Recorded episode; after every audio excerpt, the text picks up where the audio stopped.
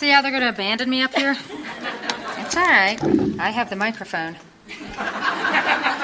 My name is Corey. I'm a very grateful and enthusiastic member of the Worldwide Fellowship of Al Anon and Alateen. Hi, Hi, and it means something special for me to say that with all the Alateens here. This is the first conference I've been at where there have been a significant number of Alateens, and they've brought a special spirit and energy to this conference. And not only that, one of them in particular I need to recognize, and that's Sutton, who saved my husband from a watery death yesterday in the boat. Poor Sutton ended up on a boat with five old people. Little did he know that he was going to be needed to save my husband as the boat went this way and my husband went that way. Now, my husband will tell you he hesitated just a moment before he reached out and grabbed him back in. but I do appreciate it from the bottom of my heart, Sutton, because I do love my husband dearly. Um, I want to thank Sam for her honesty, her openness, and her willingness to share. Um, and I'm a little embarrassed to tell you I was almost 36 when I got here. Um, I could have been 12. I really could have. I want to thank the committee for inviting me and my husband to be here and allowing us to bring guests, Jason and Ashley. I want to thank Jason and Ashley for coming from Montgomery. They got in the car when they were asked to come, and it's meant so much to me and to Kent. My husband's over there someplace, and I'm not going to make him stand up, but he's there. Um, I want to thank um, everybody who's offered to host us, even if we have not taken you up on that opportunity. That's an awful lot of generosity. And I really want to extend my thanks to the ladies of this afternoon. They know who they are. They were wonderful and generous and kind and loving to Kent and I, and we had a wonderful time with them.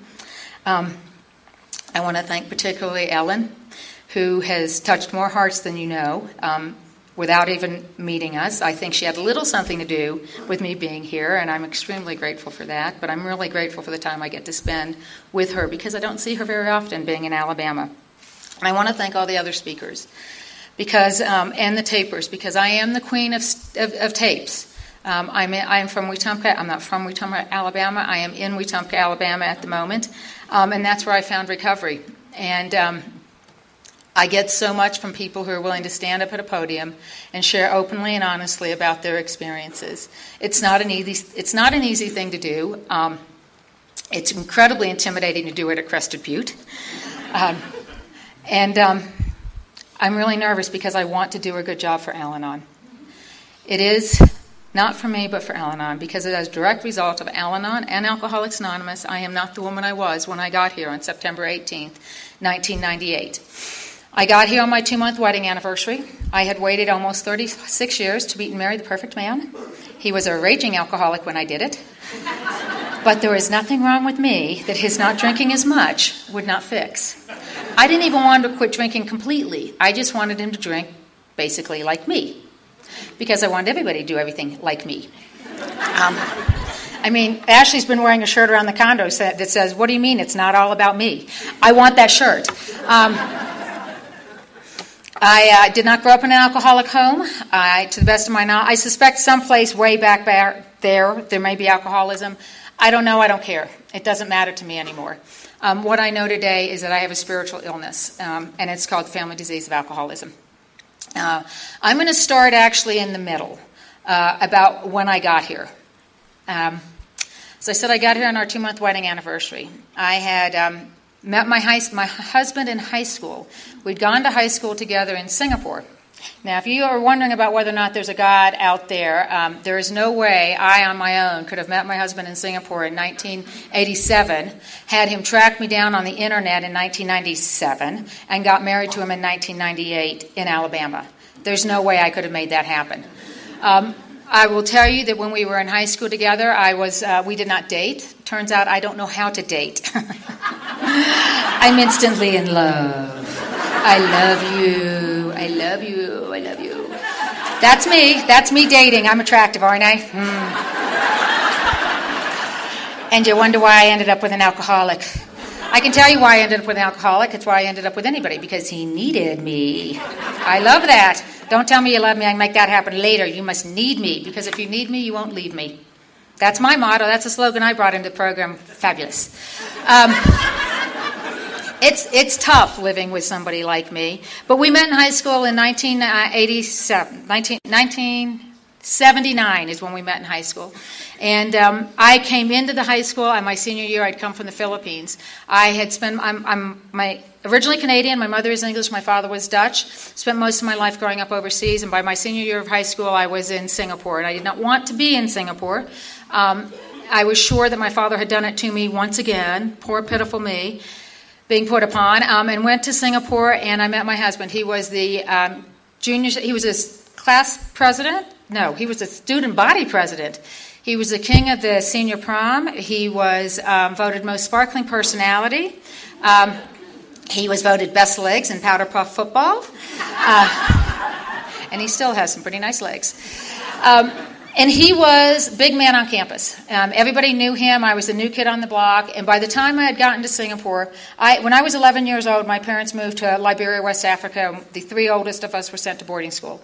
And when we were sent to boarding school, I believed at that time, an old idea in my head was the reason I was sent to boarding school was because my parents didn't want me or need me or I was a disappointment. Nobody ever said that. That was what I call information from nowhere. It lands here, it becomes fact for me, and then I act upon it as if it was real. So I was convinced that the reason I went to boarding school at the age of 11 was because my parents didn't want or need or love me. And that's not true at all. Um, and what I know today is I can't change any of the events of my past, but what I can do is I can change how I look at them. Al Anon has given me a way to change my perspective. And I'm so grateful for that because I know today how difficult it must have been for my parents to send their three oldest children thousands of miles away to a boarding school in a foreign country. I didn't see it that way. Um, but what happened to me at the boarding school, I'm just going to be real brief about this, is I wanted to fit in. I've heard alcoholics talk about, you know, never fitting in. Jeff did a great job of describing it last night about being goofy. I relate completely to that, even though I am not alcoholic. Now, I will say the program indicated at one point I was. I don't know if they know something I don't. Um, but I, am not alcoholic. But I never felt like I fit in. I was a goofy kid. I like to match plaids, different color plaids. Um, I, I had no fashion sense whatsoever. I wore glasses. I wore them over my hair because I thought that looked cool. Um, I was a mess. I was an absolute mess. But I'm 11 years old. I'm the youngest kid on this campus, and I want to fit in. So the way I know to fit in is I will be whoever you want me to be. I'll do whatever you want me to do. I'll say whatever you want me to say.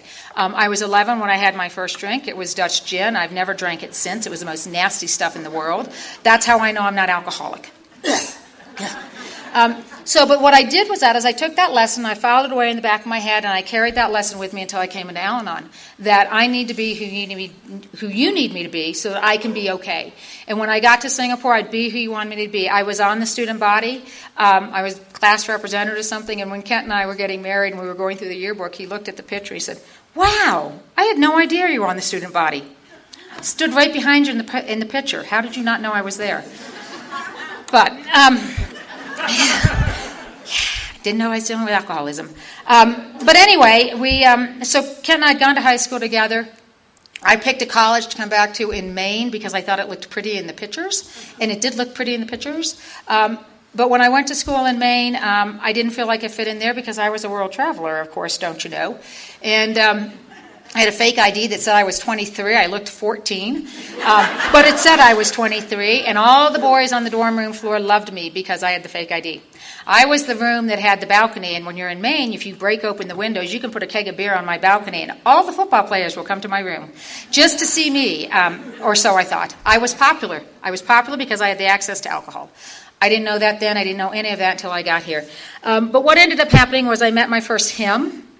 Um, he was a year older than me. He drank every night, and I thought that was sophisticated. I thought that meant he was mature, and all these other people who were drinking and throwing up, that was just so immature. Um, and uh, he needed me, or so I thought. And the more he needed me, the more I needed to be needed. And the more I needed to be needed, the more needy I got. and that will push people away, just FYI. Um, and he ran screaming into the night, as well as any normal person would have. Um, but I was sure it was me. I was sure it was me, and I couldn't possibly stay on that campus because now everybody would know I had been rejected. So um, I needed to move. And so I moved to a, a, university in the South because my parents had moved back to Atlanta. I went from Maine to Georgia, and I knew that was my first geographic. When I got here, I figured out my first geographic. I didn't like what, who I was, how I felt. I've got to go someplace else. It'll be better there. Um, and it wasn't because what I didn't know is wherever I went, there I was. Um, and I did not know I was my own problem. So, um, this is just the kind of person I brought into my marriage with my husband. Um, and I'd like to tell you who's the first alcoholic I encountered. I think that makes me look a little smarter, but it wasn't. Um, the guy before Kent that I was most serious about, I met at a charity softball game. Um, he was tall, which for some reason was important to me at the time. I'm not sure why, but he was tall. We were at a charity softball game, um, so he was socially conscious. That was important to me. Um, he was athletic, and we went to the after party, and he was drinking beer, and he asked for my phone number. And I thought, oh, what a gentleman, he's asked for my phone number. So I left the party because I was working, and um, he, he, called me about 10 o'clock that night, and he said, the party is still going on. And I, I'm staying on the couch right now because, you know, my first ex wife, um, she, she took everything I had, that witch. And um, that was not the word he used, by the way. And um, I need to get up and go to work in the morning. I thought, and he's employed, tall, socially conscious, and a job. I have won the trifecta. and so I said, sure, come sleep on my couch. Um, and that was he did sleep on my couch that night. It was the only night in the next two and a half years he slept on my couch. Because, as you recall, I don't date. I'm instantly in love. Um, and I related so much to what Jeff said last night about Heidi expressing an interest in him. This guy expressed an interest in me. I'm in love. We're going to charge the road of happy destiny together. Um, and that's really when I got my first experience um, to what alcohol will do to and for somebody, and what alcohol will do to me. And um, the story I usually share about being in that relationship. Um, I was not. I was raised with values. I was not raised in a religious home, but I had some values, and I know my parents did not approve of um, my older sister living with her husband, the man who became her husband. Um, but I wanted to live with this guy because I needed him to need me, and he needed a place to stay, so it made sense for him to live with me. And um, instead of just saying that's a choice I'm making, I justified, rationalized, and defended my decision behind that. Well, my sister did it, so I can do it too. Um, and what I know about the family disease of alcoholism, what it will do for me is it will push every value, every boundary, every moral, every uh, piece of self respect and dignity I have, it will push it to the side because that's what the disease does to me. Because it's way more important for me to be with him than it is to be by myself. Because you see, by the time I'm with him, I don't like myself anymore. I don't like who I am. I don't know who I am. I don't think I'm enough. Where, somewhere in the back of my little brain came this idea that I am not enough. In and of myself, I am not enough. So I must be whoever it is you need me to be so that I can get some sort of validation about myself. So I was willing to live in some pretty un, um, unacceptable situations in order to be with him. And um, I, I knew nothing about the disease of alcoholism. I'm an incredibly well educated woman. I have seven years of a higher education. And um, it never once occurred to me to, to talk to this man about his drinking when he was not actually drinking. never occurred to me. I would wait until he'd get to beer seven, eight, nine, and then say, you know, that's your seventh beer. That's your eighth beer. That's your ninth beer. And then the beer cans would start flying at me, and I didn't understand it. I couldn't figure out. I was baffled by the idea of why was he getting upset? I'm simply trying to have a conversation with him. You know, so I start to think. And I start to think. I have a, uh, a woman down in Alabama says, You are never too well educated to have a Jerry Springer life. and that's, that's what I was living with. Um, because I was constitutionally incapable of keeping my mouth shut when the door opened. I was unable to keep my mouth shut. And because you see, when you have a progressive disease, the way I have a progressive disease, I am convinced that the only reason he will stay with me is because he needs me. And what's the best way to make a man need you is to give them a credit card. And so I had given him my credit card. Uh, I will report into you at the moment that that has changed since I've been in recovery, and that is one thing that my husband does miss a little bit. Um, but what, what happened? I'd given him a credit card, and for whatever reason, he liked to buy beer and weapons. And I don't know what that's about. Um, Uh, but he would come home with with a, a 12 pack of beer in one hand and a sawed-off shotgun he'd bought pawn shop in the other hand, and I could not keep my mouth shut. And I'd start yapping, yap, yap, yap, yap, yap, yap, yap. And on this particular day, he'd come home with the gun and the beer, and he locked himself in the bathroom. And I was on one side of the bathroom door, and he was on the bathroom other side of the door. And he started saying, "I'll just kill myself. I'll just kill myself. That'll make you happy, won't it? If I just shoot myself, I'm just sitting here and shoot myself." And I'd like to tell you that the reason I stood on the outside of that bathroom door for an hour and a half and I tried and I talked him out of that bathroom was because I loved him so deeply I did not want him to die. And I would have told you that's what the truth was when I got here. But the truth is, having done the inventory work, having um, worked with a sponsor who knows everything about me, the truth of the matter is, I talked him out of that bathroom because what would you think of me that he would rather be dead than to be with me? And that was the thought was he cannot possibly kill himself. People will think he killed himself because of me. That's how selfish and self-centered I am, and I would not have told you that when I got here. So that's one instance of living um, in a situation where alcohol played a huge role. The other situation was I had tried to talk to him a number of times. Um, I love the first time I ever heard Ellen talk about explaining. I was like, "Oh my God, that's me!" I love to explain. I just love to explain. I just know that if I explain it to you at the right time, when you're in the right mood, sitting in the right chair, and I've used the right words, and you were in the right mood, you will suddenly say.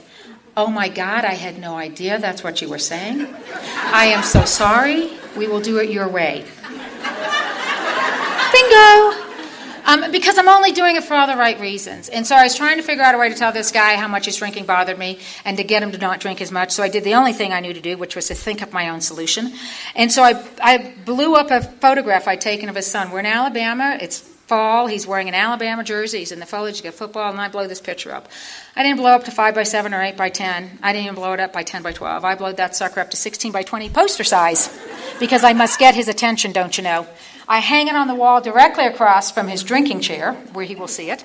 And then I stand in front of it as if I'm Vanna White, and I say, If you don't love me enough to quit drinking, perhaps you love your son enough. I am here to report it did not work. Um, it did not work. And um, that relationship continued to progress, as I'm sure that you know that it would. And um, when you have to purchase somebody's love, the purchasing gets bigger and bigger and bigger and bigger.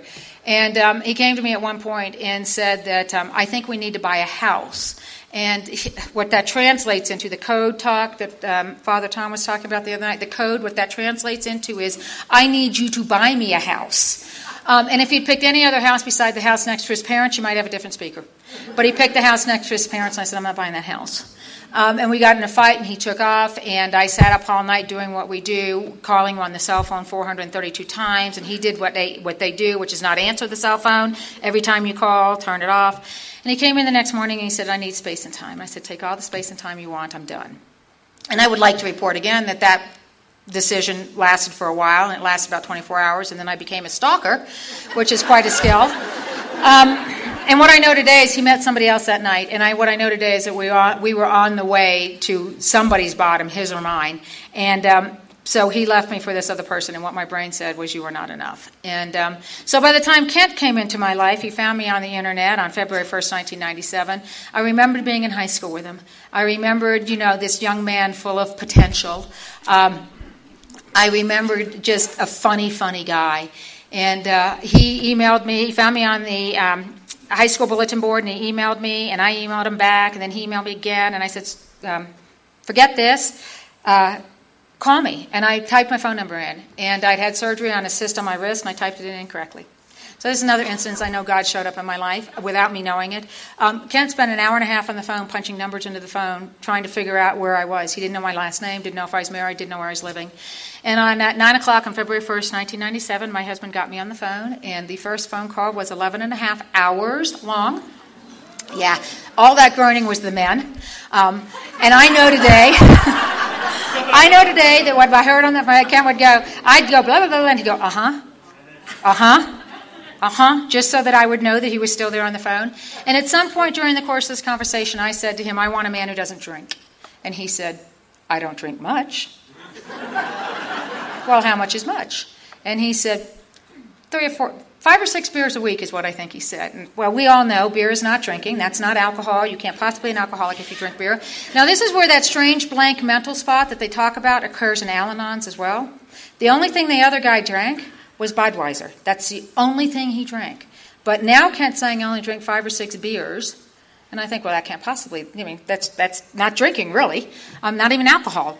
Great. And then somewhere else in the middle of the conversation, I had no self esteem whatsoever. I had no sense of self worth. I said, yeah, yeah, yeah, but do you want me? And he said, yeah, I'm in love. and I really was. I hung that phone up, called my best girlfriend, I said, this is the man I'm going to marry. We hadn't talked about it. He was living in D.C. working for the airlines. I was living in Montgomery, Alabama. Um, I was going to Montgomery, Alabama for two years. I've been there 26. Apparently, I am built for endurance, not speed. Um, And uh, Kent moved down to be with me. He likes to say, I had what he wanted. I had a house, I had a car, I had insurance, and I had a job. Um, and he moved in with me. And um, there were period, time periods during that year that we were dating, uh, living together. Um, living in sin, whatever you want to call it. There was times during that year I was concerned about his drinking. I'd tell him I was concerned about his drinking. And I remember one conversation we had. He came home and I was crying on the on the floor of the living room, um, just sobbing. And I said to him, "I think you have to drink to be with me." And he said, "No, I don't." Um, and he tried really hard to stop drink, not to stop drinking, but to control his drinking. And what I know today is um, what he did was he cut back at home, but he it, he um, sped up what he was drinking between the time he left work and the time he got home. So basically, I just made him drink more and in a more unsafe way because he was now drinking and driving. Um, but I thought because he said he would stop drinking um, as much that I had some sort of control or power over that. And so um, what happened was um, my father called me in July of that year, and uh, we had had a thing with my little sister about getting married, not getting married, getting married, not getting married. And he said, Pick a date. I'm not going through with you what I went through with your little sister. So I picked my parents' 40th wedding anniversary. I thought that'd be a great weekend to get married. And he said, Fine. Hung the phone up, and I called Kent. I said, Hey, how do you feel about getting married on March 28th, 1998? And he said, Okay. We hadn't talked about it. He hadn't asked. It was immaterial to me. I had my man, and by God, I wasn't letting him go. So he called me back about 15 years later, and um, 15 years later, about 15 minutes later, and I need, I need to clarify this. I, I need to clarify this a little bit. Bef- and Kent's giving me permission um, to tell this part of his story. Um, when he, when in 1992, he was married to somebody other than me, and his drinking drove him to abandon that family. And when he left, he left with nothing except what he had. He didn't have any paperwork, nothing. He never expected to get married again. So he did what drinking alcoholics do, which is they drink and they don't worry about anything else. You know, tomorrow will be whatever tomorrow is. So when I called Kent on that day, I would today I wish I had a camera or a picture of his face. Um, I wish I had a picture of mine because he called me back 15 minutes later and he said, "Hey, do you think I need to get divorced first? yes, I do. But you see, God does for us what we cannot do, and He works in strange and mysterious ways because I have a unique ability. My career gives me the ability to plan a divorce on one hand and a wedding on the other. Now, it never once occurred to me to wait until he's actually divorced to plan the wedding. Because you see, I have my man, somebody's going to steal him from me, I must keep him now that I have him. So I am doing this double life thing. I'm planning this divorce on one hand, I'm planning this wedding on the other hand, and I'm never telling anybody what's going on. Nobody knows this. Um, and then my father calls me and says, Something's wrong, you've got to come home. I lived four hours from my parents.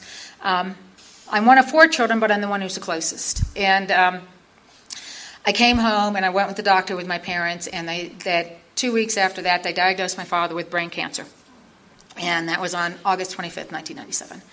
And uh, I made, and, and I, at the last, I started praying to this God, and I said it this afternoon, the God of my expectation. Please, God, let him live. Please, God, let him live. Please, God, let him live. Just if you just let him, I'll do whatever you want me to do, God. Please, just let him live. Um, and my father passed away on September 25th, 1997, of brain cancer, within six weeks of being diagnosed. And I knew at that moment that God had killed my father. And the God of my expectation had killed my father, but that is not the God of my understanding today. Um, Al Anon's given me the ability to look at that experience so differently. I'm so grateful that my husband and my father got an opportunity to meet. So grateful that my husband got the opportunity to ask my father for permission to marry me. And I'm so grateful that my father got an opportunity to meet the man that is my husband. My father and my husband laughed a lot in that last six weeks. And I'm so grateful for that today. I was not grateful on September 25th, 1997. Um, I was angry with God. I was sure that God hated me. I was convinced that I was a bad girl. I was on the bad girl list. Um, I have come to learn I was on the goofy girl list. I was not on the bad girl list. Um, but I was sure that that was it, and I made a conscious decision that moment that I was never going to pray to that God again. Um, so when I came in on September 18th, 1997, I imagine my shock when I saw the word God on the steps. That was not pleasing to me. Um, but we pushed the wedding back. We got married in July. I do like to share that um, even though we pushed the wedding back, Kent's divorce papers were signed on uh, February 18th, 1997. You have to wait 30 days in Alabama to get February 18th. You have to wait 30 days to get married. He could have gotten married. He would have been eligible for marriage on March 18th, 1997, and the original wedding date was March 28th. So how good am I that I had him divorced within 10 days of the wedding? so, because that's how powerful I am. Um, so uh, one of the things Kent, my, my, father had made Kent promise. Kent told me all the time he was estranged from his family, and he, my father made him promise to invite him to the wedding, and um, Kent did, and we invited him to the wedding. We got married in July, and um, this is the insanity of the disease of alcoholism. I do not drink. Kent came to me before his parents came to the wedding and said, "My parents don't know I drink." I said, "Really? That's a lot. You're 36." Yeah, it's a long story. They don't know. I'm like, all right, fine. So he said, We need to get a refrigerator and put it in the bedroom so I can have beer while they're here. that sounded brilliant to me. There was nothing remotely odd about that conversation. So, of course, you know, we bought the refrigerator, filled it full of beer, and we got married on, September, on uh, July 18th, 1998. And we went to Ireland on our honeymoon. It's a um, it's a great. He's grateful that he got to drink in Ireland. Um, we hope to go back when he won't be drinking in Ireland. Um, but so that was that was. We came in on September 18th, 1998. What had happened was we'd gone to play putt putt golf at a little gardens about an hour and a half from us, and um, I knew nothing about the disease of alcoholism. I had no exposure to the disease of alcoholism. I had no idea about being restless, irritable, and discontented, and I did not know that Kent could drink or he could do something, but he could not do both. I didn't know that, and. Um, and so I wanted to go play putt putt, and God loved Kent. He loved me, and he was willing to go. And so we drove an hour and a half to go play putt putt. We were not there five minutes, and the only way I can describe his conduct and his behavior and his attitude, and I apologize to the young people in the room, he was pissy. I mean, he was just pissy. And um, I don't know where this came from, but I said, Do we need to leave? And he said, Yes, we do. And so we got in the car, and this just came out. I said, Do we need to buy you beer before we go home? Woo, baby, if he was cranky before, I mean, it was just like this whole different person had appeared. No! And I was like, oh, I'd never seen that before. And so I do what I know to do, which is nothing, say nothing, say nothing, say nothing. Peace at any price, peace at any price. We didn't speak for the next day. The whole day, we didn't speak. And the next morning, we pretended as if nothing had happened. You know, because I don't like conflict. I will, you know, I want this, the rough road smooth. I, whatever you need me to do to make things okay, I'm okay with that.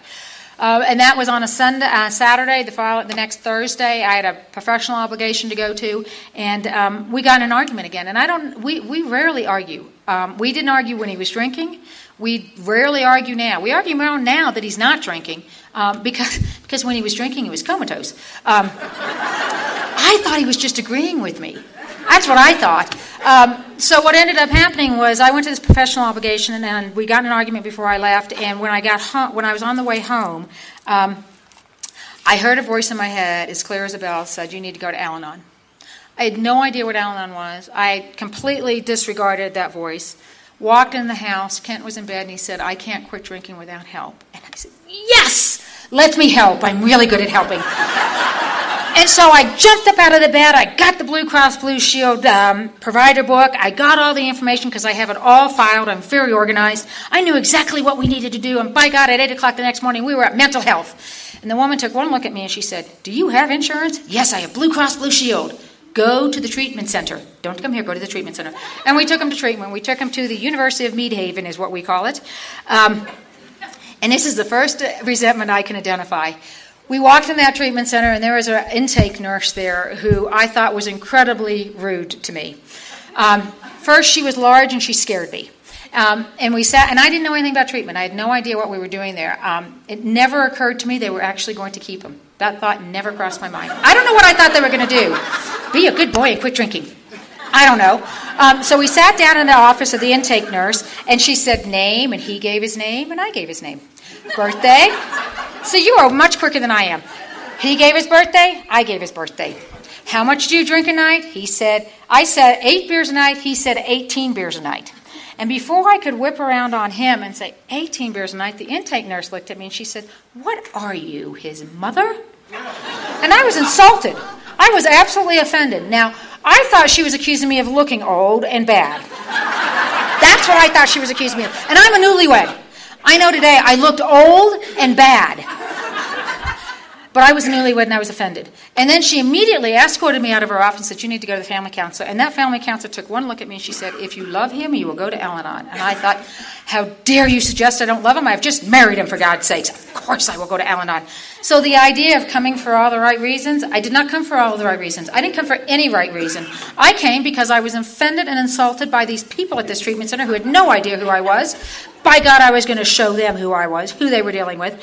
Um, and it turns out part of the disease of alcoholism affects my hearing. I, I don't always hear what's said. I oftentimes hear things that are not said. And so what happened was the family, the family counselor, who is a, an active member of Al-Anon, is uh, a member of one of the groups in Montgomery now, and has been a long time member of Al-Anon. She said to me, or this is what I heard her say, "If you love him, you will go to Al-Anon." And I thought she said, "And you won't be able to see him at treatment center family group or whatever it was tomorrow if you don't go. Fine, I will go to Al But you see, I can't show up someplace where I don't know anything about it, so I have to go down the computer and start finding out what, what exactly is Al because I cannot have you think I don't know what's going on. Um, I will tell this one story on myself. I am very good at convincing you I know what I'm talking about, even if I have no clue what's going on. Yes, I know. You refer to that as lying. I, refu- I refer to that as um, creative argument, whatever. Um, but I would, I would just make pronouncements. You know, my father used to say, if you cannot dazzle them with your brilliance, baffle them with your, and you can fill in the blank. So I'd make these pronouncements about stuff when we were actually in Holland at about, we were less than a year in recovery and we were at this huge flower garden and I said to my husband, oh look, that's a Gerber daisy. And my mother was with me and us and my mother is English and quite the gardener. She said, that's not a Gerber daisy. I said, it most certainly is. She said, no, it's not. There's the sign. It was not a Gerber daisy. Cat turned around and said, Oh my God! You talk about things like you know things and you know nothing. And so, from this point forward, anytime I say something, he says, Is that a Gerber daisy? Possibly, maybe, we'll see. I don't know. I'm hot, hot, hot, hot, hot. It's cold outside, I'm hot up here. Um, so, so I go, I go to Al-Anon. Um, I got online. I found this online meeting. Thank you, God, there are online ma- meetings, and thank God there are people who are practicing patience and tolerance because I know I interrupted everybody because I needed my answers. And every single person on that online meeting said, "Get to a meeting in person." Um, the translation said, "Is stay out of our meeting. Go someplace where they can help you." um, and so I went to the I went to the meeting at the treatment center the next day, and um, there were three little old ladies in that meeting. And I don't mean to offend anybody. I was 35 years old. They had blue hair. They looked like they were 105 if they were a day. Um, and I also have a per- disease of perception, and um, that's I thought how old they were. And I walked in that meeting, and um, they said, "This is what I heard them say." Oh, honey he'll drink again. They all drink again. But have hope. And I thought that was the stupidest thing I ever heard. And I burst into tears. And um, I didn't know what I was getting myself into. I didn't know what we were getting ourselves into. And um, they did say something about literature in that meeting. And so I intuitively knew I needed the books. So I bought every Al Anon book they had. I hauled them around in a canvas sack. I don't know if anybody else has done that. I hauled those books around the canvas sack because I knew my answers were in those books. My only problem was I did not know what the questions were. And the questions I were asking, I was asking was, what is wrong with him? Why does he do what he does? I don't understand why he drinks the way he drinks. I don't understand if he loves me, why he won't stop. And what I know today through the program of Al-Anon is that love has nothing to do with it. Love has absolutely nothing to do with it. My husband is not a bad guy trying to get good. He is a sick guy trying to get well. He has a disease called alcoholism. Um, and I went to that family. I went to family counseling like they told me to go, and um, they, they, I'd get in, walk into family counseling, and they would say, um, the family counselor who you know had insulted me said, "Did you go to Al-Anon this week?" Yes, I did. How many times you go? And I'd tell her, and she'd write it down. She said, "What'd you learn?" And I'd tell her, and she'd write it down. And I intuitively knew they'd said something about if you go to all eight weeks of family counseling, you will graduate with a certificate. And I knew that this Al-Anon stuff was extra credit they were not telling anybody about. And if I, I was going to graduate number one in my family counseling class, so I was going to keep going to Al-Anon to be the best student ever.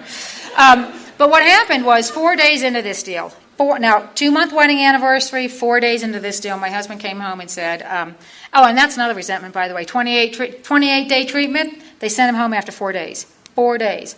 Um, came home and he said, "I need to be rigorously honest with you. That's not a conversation I like to have." Um, and he sat me down and he said to me, um, "There are some things I need to tell you. I am not a college graduate." I dropped out of um, VMI in my third year to join the Army. I did not get an early out from the military um, when the drawdown happened in 1992. There is not $25,000 sitting in a bank account in Northern Virginia, which is the result of the drawdown, of the early out. I got kicked out of the Army for alcohol rehabilitation failure. And this is not my first treatment center, it's my third. One of them was a year long. Yeah, I can tell the Al Anons from them who groan at that. Um, and I will tell you, the thought never once crossed my mind to leave. Because, like I said, I'm built for endurance, I'm not built for speed. Um, but I had an idea in my head, and this goes back to how selfish and self centered and self absorbed I am, and how important it is about what you think about me. I told my husband before we married, I will be a widow before I'm a divorcee. And he said, okay. And about three seconds later, he said, that means I need to be dead. yes, it does. Um, and the sad part, we laugh about that, but the sad part about that is yet again another time I'd wish this man dead that I absolutely adore. I'd rather him die than to have you think I'd failed at my marriage. And that says an awful lot about how sick I was when I got here. Um, so that was four days into the, um, into the, the, this program, this recovery we call, this recovery journey that we're on. And he will tell you when he talks, he slept like a baby that night. I did not. but it never crossed my mind to leave. I thought, all right, what am I going to do? And um, I didn't know what I was going to do. And he, after my husband was honest with me, he went home, went back to the treatment center the next day and was honest with them. And this is where I'm so incredibly grateful to the program of Alcoholics Anonymous because this treatment counselor was a member of Alcoholics Anonymous, and he said, You need to go to Alcoholics Anonymous. And um, Kent said, I've been to Alcoholics Anonymous. And the guy said, Yeah, really? And um, said, Do you have a home group? No. Do you have a sponsor? No. Have you worked the steps? No. And the guy said, You haven't been to Alcoholics Anonymous. You're going to Alcoholics Anonymous tonight. And they sent Kent to Alcoholics Anonymous on that night. And Kent came home at that meeting and he said, I have to go to a meeting every day for a year. And this is how spiritual I was. And I said, What the hell am I going to do? I'm a newlywed. And he said, I think you should do everything in Al Anon that I do in AA and that began what I used to refer to as the year long period of my husband sponsoring me in Al Anon. Turns out it was only six months, felt like a year. Um, and um, because I am only going to meetings, uh, that's what I'm doing is I'm going to meetings. I don't have a sponsor. I don't. I'm, I'm reading literature, but I don't know what I'm le- reading because I don't know what the problem is. And um, I'm not talking to anybody about about what's going on with me because you see, there's nothing wrong with me. If he would just act right, I would be fine. Um, and when you come to Al Anon, they tell you, you know, if you stay with us, you're going to discover there's something seriously wrong with you. And what I've discovered is everything I did, I did stone cold sober. Everything I did was a direct result of my sick thinking. Um, and so then Kent came back and said that he had to go to a meeting for every day for a year. And then what am I going to do? I'm going to go to a meeting because he's at a meeting. I'm not going because I want to go. It's I got nowhere else to go. So I'm going to the meeting. He's going to the meeting. He decides after about three days that he's going to get into shape. So he's going to start running. And because I'm not working any program of recovery, I'm going to help him run, which sounds insane now. And so we're going to run three days a week, two miles a day, uh, two miles at a pop. And I'm dealing with alcoholism. I don't know what that is. So within a week, we're training for a marathon. And, and when I say we, I mean we, because he's out there running and I'm out there riding my little $79 Walmart bike, keeping up, helping him when he runs. Um, God almighty, it was unbelievable. And um, this this sponsor of his, this sponsor, I will tell you this. This is my experience. Um, his first sponsor, I did not love. His, I did not like his first sponsor. His first sponsor did not like me. Turns out that's completely immaterial for either one of you to recover in a program. In a program. Um, and this sponsor gave Kent this little sticker that said you were looking at the problem. And we put that on the bathroom mirror, and Kent looked at it every morning and every night with this little tiny bathroom the size of this podium. And every night and every, every morning I'd look at that sticker, and every night I'd look at that sticker, and I'd say, God, that is so good for him. that is just so good for him. And at about two months in, his sponsor said that he needed to go to this conference called Serenity by the Sea in Panama City, Florida. And um, I had no idea what Alcoholics Anonymous was, but I had this idea I'd made up in my head that at the Alcoholics Anonymous meetings, there were all these beautiful women there. They were all wearing tank tops, they were all in cut-off shorts, they were all sitting on the boys' laps, and they were all wiggling. To the best of my knowledge, nobody's ever identified that meeting, um, but I was convinced that that's the one he was at. And so Kent came home and said, "We need to go. I need. To, we need to go to this conference." And I said, "We can't afford to go to this conference." I had this huge fear of financial insecurity. I don't know where that came from, but it was there. Um, and I know today it's because the fear of financial insecurity means I don't have to trust God. Um, and I'm grateful to Ellen and to Dick for being willing to share their experience on that. But I had this huge fear of financial insecurity, and um, Kent said. I, I, am not proud of this, but it's what happened. I made him call. I made him call his sponsor. I stood next to him as he called his sponsor, and he said, "Corey says we can't go to this conference." And his sponsor apparently said something along the lines of, "You said you were willing to go to any lengths go to the conference. Click." Uh, actually, he said, "You're already in debt. What's another 250 bucks?" Click. And Kent turned around to him, and for the first time ever, he said, "I'm going to this conference with or without you. You're welcome to come with me, but I'm going to go." And I thought, I can't possibly send them to the beach without me. I mean, all these women were going to steal my man. Um, now, it was December, but I was convinced they'd be all out there in bikinis. Um, and so we were going to go to this conference at the beach. And on the way down to this conference, um, Kent was working at Michael's Arts and Crafts. And um, we're on the way down, and he says to me in the car on the way down, I gave notice today. And I said, Oh, that's nice, honey. Notice of what? And he said, I quit my job. And this is what came out of my mouth. Wow, um, that sounds like a pretty big decision. I'm sure you've done what you think is right for you, but in the future, when you make huge decisions like that, I'd really appreciate it if you talk to me first. And he said, okay. Now, that is not what was going through my head. What was going through my head was we need that measly salary. We need the pitiful salary that you bring, and we're going to debtor's prison. I know they don't have it, but they're going to reestablish one just for me. I didn't say any of that stuff. I just said that, and I don't know if he was as stunned as I was stunned that it came out of my mouth. We went down to the conference, um, and we got down to the conference, and I always like to share this because, um, hi, the first Al-Anon speaker I ever heard was Mary Pearl. The first AA speaker I ever heard was Clancy. The only way I can describe that experience was I was horrified. I was absolutely appalled that people would get up in front of a microphone and fill rooms full of complete strangers um, and give what I would consider a confession in my profession. I did not hear anybody give Miranda warnings. Um, and uh, I was just absolutely horrified by what I heard, but what got me was the laughter um, and the judgment because obviously my husband and I were not near as bad as they were. And if this could work for them, then maybe, maybe, you know, we could get a little bit better. We didn't, we were not near as bad as them, so we didn't need to get as well as them. Um, but I walked, I walked out of that meeting, and I must have had a look on my face because the taper that was back there handed me another set of CDs and said, "Honey, listen to her." And um, I, that's where I, that's where we got hooked on CDs, and we started listening to the CDs. And I, I said at that time to Kent, I said, "I'm never getting up behind a podium." never say never. And here I am. Um, but that was the beginning because I started listening to other people talk. I remember saying in one of the groups I was at, I said, I've heard this thing about a sponsor. And um, one of the little old ladies at that meeting said, Oh, we don't have sponsors. We just let the group sponsor you. And I thought, You are a sick bunch of people. I'm not letting you do anything near me. Um, but I kept hearing this thing about getting a sponsor, get a sponsor, get a sponsor. So I got a sponsor. Nobody ever said anything about using a sponsor. So I had one, but I didn't know what to do with it, with her. Um, and the other thing that we did that was critically important to Kent and I was every night for the every Saturday night for the first year was date night, and we would go to dinner and then we'd go to an open AA speaker meeting. And I'm so grateful for open AA speaker meetings because that is where I learned about the disease of alcoholism. That is what I learned about the symptoms of the disease of alcoholism, and that drinking was but a symptom of it. Because I will tell you that first year of recovery was the hardest year of our life, was the hardest year of my life. He'll tell you it was the best year of his life because he was on this pink cloud. It was awful for me absolutely awful because the man I married was no longer the man I married. He suddenly started having opinions about how to spend what I considered to be my money.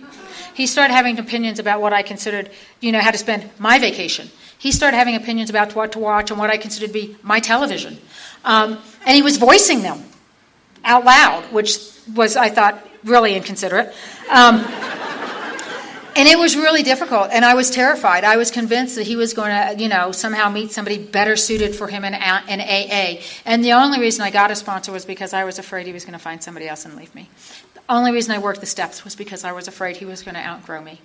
And what happened was a woman from Oklahoma, and I know there are a lot of women here from Oklahoma, and I know there's a lot of women from Texas here. You, you guys have something special in recovery in Oklahoma and Texas. And this woman from Oklahoma came into our meeting on a Wednesday night, and um, we were sharing on the 12th step, and I hope I never forget this night. And we were going around the room, I had six months in, and I said, well, I haven't worked the steps yet, but I am spreading the me- I'm, I'm carrying the message. And we got around to her, and this is what I heard her say Honey, you are not carrying the message, you are spreading the disease. Shut up. um, I know today that she did not say shut up, but that's what I heard. And I went home in tears, just boo hooing. And Kent got very afraid. And he said, What are you going to do? And I said, oh, I'm going to ask her to be my sponsor. Bad idea to say that out loud because then he's just on it. He's like a dog with bone, man. And we're doing this whole marathon training thing still because all I'm doing is going to meetings, not working a single step. And we're on the bike one Sunday morning, and I'm on the bike, and he's running and he's jabbering. He likes to talk when he exercises. I don't like to talk. And he's talk, talk, talk, talk, talk. Got a sponsor, got a sponsor, got a sponsor. What step are you on? Step are on? Step on? And I will tell you this we plant seeds we don't know we planted. And the seed that Mary Pearl had planted was, you know, homicide is an option. And so I whipped around on the bike, got up to the house, and picked the phone up and called this woman and said, Will you be my sponsor? And she said, Why me, honey? And I said, Because I'm going to kill him. I'm going to run him over with the truck. I can make it look like an accident. Um, and she said, No, why me as a sponsor? And I said, this, this is God doing for me. I want what you have. I said, I want what you have. I didn't know what she had, but I knew what she was living with, and I knew she was living with it with grace and dignity and laughter. And I wanted that. And there was not a lot of laughter in our house at that point. And she said something incredibly important to me. She said, Are you willing to do what I've done for as long as I've done to get what I've gotten? And I said, Yes. Had no idea what I was agreeing to. But I said yes. And that was the willingness and the teachability that we talked about earlier this afternoon, being willing to take the action. And that was the first time I stood up and took responsibility and accountability for my own recovery. And she started me in the steps. And we started working. And, um, she started I, I, did that fourth and that fifth step and i did the sixth and seventh step and i did this the um, eighth and ninth step and i started making those amends um, and i and i thought the 10th step said, um, continue to take personal inventory, and when we were wrong, promptly admitted it to our husband. Um, and she clarified that for me. I didn't have to admit everything to Kent, um, but I needed to run stuff by her, and I started running stuff by her, and our life started to change. And Kent was working with a sponsor, and he'd gone back to school, and things were getting better, and things were getting better, and things were getting better. But when I made that third step decision with her, one of the decisions I made, we actually talked about this recently, the decision I made was not only to go on with the rest of the steps, but this was a commitment I was making to me. It was no longer an option not to be in Al Anon. It was no longer an option not to come to meetings. It was no longer an it was no longer an option to you know maybe think someday in the future I won't need Al Anon. I made the decision then and there Al Anon was a way of life for me. And if I wanted to be happy, joyous, and free, this was a commitment that was always going to be in my life. And I've never not come to meetings. I've never not had a sponsor. I have never not worked the steps. And that's just how that's worked for me. And our lives began to change. And Kent came to me and said, We need to, I really feel like I need to grow financially. I need to be responsible financially. And we did that thing about three times before we came up with this plan that it was making me crazy watching the credit card bill. It was just making me absolutely insane. Couldn't figure out how he could charge all that he was charging in 30 days. What are you buying? It made no sense to me. And so my sponsor and I came up with it, and I talked with Kent about it, and we prayed about it, and we had a group conscience in the family about it, and we gave him an allowance. That was going to work for us. He was going to have the allowance. And that was great. And um, he came to me a few years into recovery, and he said, um, I really need feel like I owe the military something because I got kicked out of it. I want to apply um, for voluntary deployments um, to Afghanistan and Iraq. Now, when I married Kent, he was not in the military, and I had enough sense at that point to say, um, "Can I pray about that? And can I?" For a woman who was never going to pray, that was unusual. Can I pray about that? And can I talk to my sponsor about that? And he said, yeah, I'd like you to do that. So I went to my sponsor and said, oh my God, he wants to deploy. Um, because turns out I'm a tad melodramatic. And um, this, is, this is the extent of the entire conversation I had with my sponsor about this particular issue. Do you practice the fifth tradition in your marriage? Well, yes, you know that I do. What is the fifth tradition? Well, we practice the 12 steps of AA ourselves. We support and encourage our alcoholic relatives, and we welcome and comfort. We give welcome and comfort to families of alcoholics. Well, if you're going to support and encourage your alcoholic relatives, how can you possibly say no? Well, when you put it that way, I don't guess I can. Okay. That was the entire conversation about that. So Kent started applying for voluntary deployments, and I started doing. Um, I, I, got involved. My sponsor got me involved in service, and I started at the GR level, and then I became a DR. Uh, I became a group representative. Then I became a district representative, and um, then I, then I, my sponsor encouraged me to stand for an area position, and my brother-in-law that my sister had been married to was uh, passed away unexpectedly, um, and I felt the need as part of the work I'd been doing to be the kind of sister that I wanted to be, that I needed to go and be at the funeral. And I went, my mother and I went to California, and it was the weekend of elections, and I said to folks at the area assembly, I'm willing to stand for any position, and I'll serve wherever you want me to serve, but I really do not want to be treasurer. And they said, okay. And they called me right after the funeral. Hey, guess what? You're treasurer. of course I am. And so I did that for three years, and then I did, um, and then I stood for, for chairperson for three years. And in the course of that, my chairper, the time I was chairperson, we were having a lot of issues. We were a joint area. We met with AAs, um, and we'd done it for years. And we were in a really, really, really crummy hotel, um, really crummy hotel, and um, the AAs were not willing to move, or they were looking to a place to move that wouldn't include us.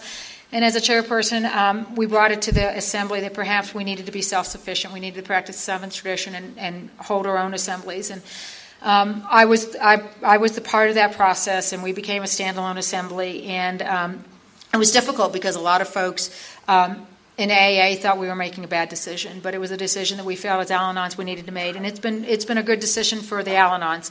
Um, but I didn't stand again after that. I made the decision. I, I stood for delegate and didn't get it, and for about a second, I was like, oh, they don't like me. And then I thought, I don't want to be delegate. Great, yay! And I didn't stand for anything else. Um, and that was a good decision for me because things started happening. And um, one of the things that started happening was Kent came to me at about eight, seven and a half years of sobriety, and he said to me, um, I've gotten us into a little, I've gotten us into some financial difficulty. And I said, Really? What do you mean we?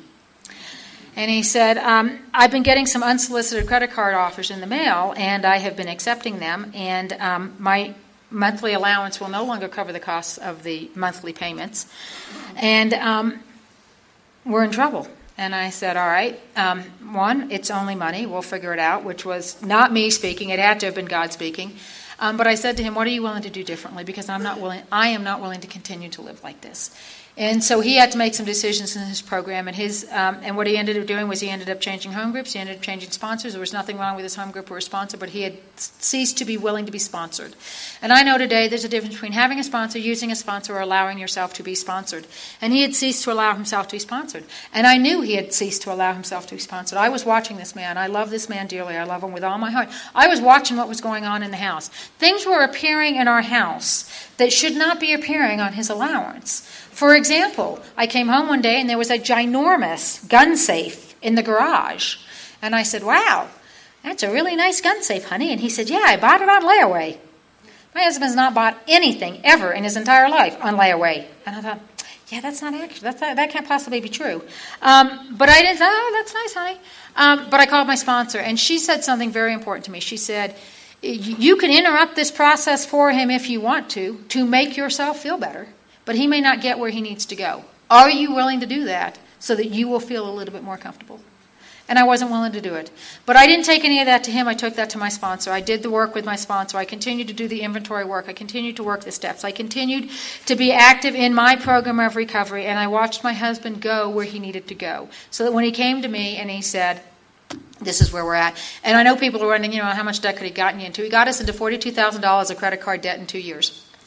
Um, yeah, it was it was quite a shocker when we sat down and added all the numbers up. But what we did is what we've learned to do in Al-Anon and AA. We had a group conscience meeting. We had a we made a plan. We invited God into the plan, and we we did the plan that we believed God had in mind for us to do. Um, and we and you know He wanted to not spend anything for um, a year or two, whatever it took, and I was not willing to do that. When I came in, I had a three year financial plan that if we did not spend a dime on anything, and I mean not a dime on anything food, gas, mortgage, nothing we could have had my three year financial plan paid off.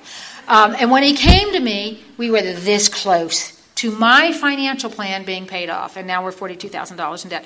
I believe that that's God doing for me what I couldn't do for myself because it kept me on my knees. It kept me trying to draw closer to God in my understanding, saying, God, I don't know what you have in mind for me, but I'm willing to do, to do your will. You baffle me. I don't like this, but I'm willing to do what it is you want me to do. Um, and we started doing this, and he got a different sponsor, and his sponsor got him in the inventory work of 10 and 11. I started hearing Kent talk about the spiritual disciplines of 10 and 11, the spiritual disciplines of 10 and 11, the spiritual dis- disciplines of 10 and 11. I'm like, what are you talking about? And we started talking about it. And it's about step 10 for me is not merely saying, you know, when we were wrong, promptly, uh, continue to take personal inventory. When we were wrong, promptly admitted it. I said it this afternoon. I thought that meant saying, okay, I'm sorry, I was wrong. Um, maybe to somebody else, maybe to the person I'd harmed, but it wasn't, that was it. Um, and step 11 was, you know, you sought through prayer and meditation to improve your conscious contact with God, praying only for knowledge of His will and the power to carry it out. I was praying for God's will and the power to carry out. Um, I wasn't seeking to improve anything. I was saying, you know, Please help me be the woman you want me to be in the morning. Thank you for helping me not kill anybody today. That was what I was doing in the program. And so we started talking about this, and we started, he started doing some things, and I started um, watching him, and I started getting interested in what he was talking about, and I started doing some, we started doing some reading. We were reading spiritual literature, we were reading a variety of things. Um, including the big book. Um, I was reading things in there, and I started putting some of this stuff into practice. And Kent came to me, and um, we were at dinner with my mother. One of my amends to my to my parents is um, to kind of to be the kind of daughter that she wants me to be. Not the kind of daughter that I want to be, but the daughter that she wants me. And one of the things Kent and I do as an amends to my mother is we take her to dinner every week. She lives directly across the street from us. And um, I, we, we take her to dinner every week, and we were at dinner one Wednesday afternoon. And the interesting thing is, we used to take her to dinner on Sunday, and Kent, I called Kent and said, Hey, let's go have dinner at this local steakhouse. And he said, Sure, and he showed up with my mother because that's the kind of man Alcoholics Anonymous has created for me. He's transformed my husband into this kind and loving and caring man. And he just saw my mom and said, Hey, you want to come to dinner? And she said, Yeah, she was so excited. So she came to dinner, and we're at dinner, and Kent said, I don't think I'm going to get to go. And I'm like, Go where? I mean, I was so, I had let go of this so completely, I had no idea what he was talking about. So I'm not going to get to go on these deployments. And I said, Really? Um, I hadn't even realized he was deploying. He had been applying. And I said, Oh, honey, I'm so sorry. I know that was important to you. Turns out I thought I just had to be willing. I didn't have to do anything. Yay, willingness. Um, and then he called me on Monday. That was on a Wednesday. He called me on Monday afternoon at my work at 4 o'clock and he said, Hey, I'm going to Djibouti. And I said, Where? He said, Djibouti, Africa. Really? For how long? He said, A year. Wow. Okay. Um, hung the phone up, called my sponsor, said, He's getting deployed. Um, and she gave me some very, she rarely gives me strict instruction, but she gave me some really strict instructions in this case. She said, You will not dump your feelings on him. You will not whine to him. You will be supportive and encouraging. You're going to practice those traditions in your marriage. You're going to see him getting excited about doing this, and you are not going to become whiny and self, full of self pity. You're going to be supportive. And so I watched my husband get excited about this opportunity he was given, and I was getting scared because I was afraid of what was going to happen when he was gone. Um, and so I said a little prayer. I didn't say it out loud because I didn't want God to actually heal me. And I said I would be willing to work with anybody who asked me um, to work with them during the year that he was gone. And I thought that year was going to be all about Kent. And um, I was actually on my way to um, Nashville, Tennessee. It was the weekend that I met Lee for the first time.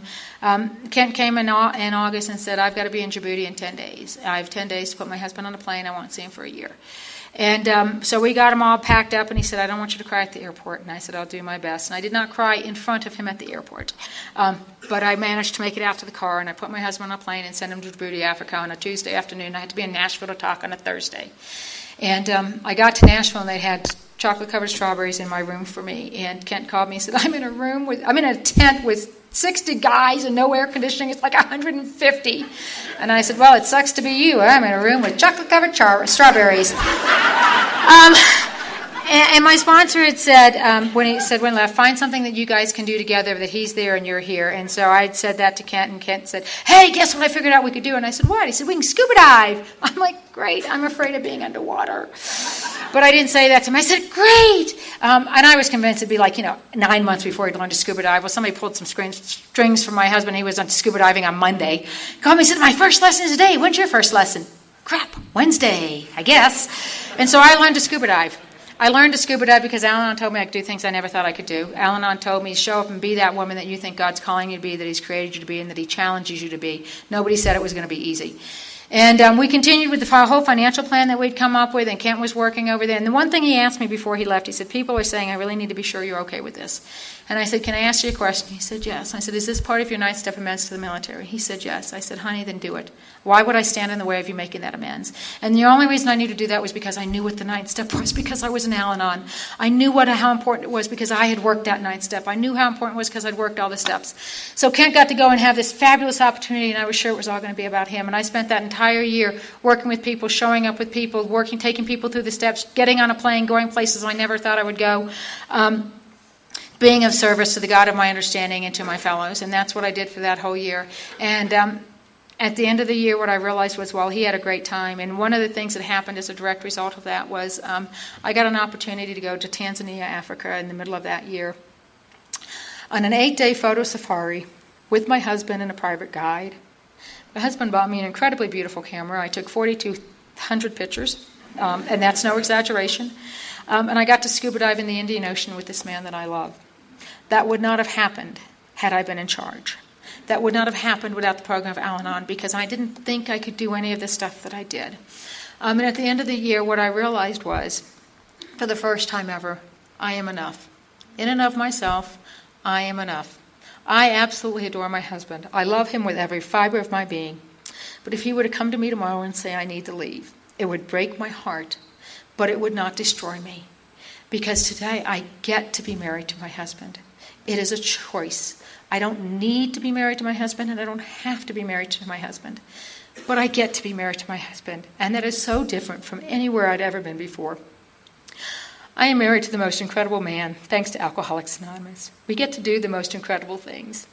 Sunday morning, Ashley, Jason, Kent, and I, with no thought at all of getting acclimated, thought it'd be a great idea to go to the peak of the mountain.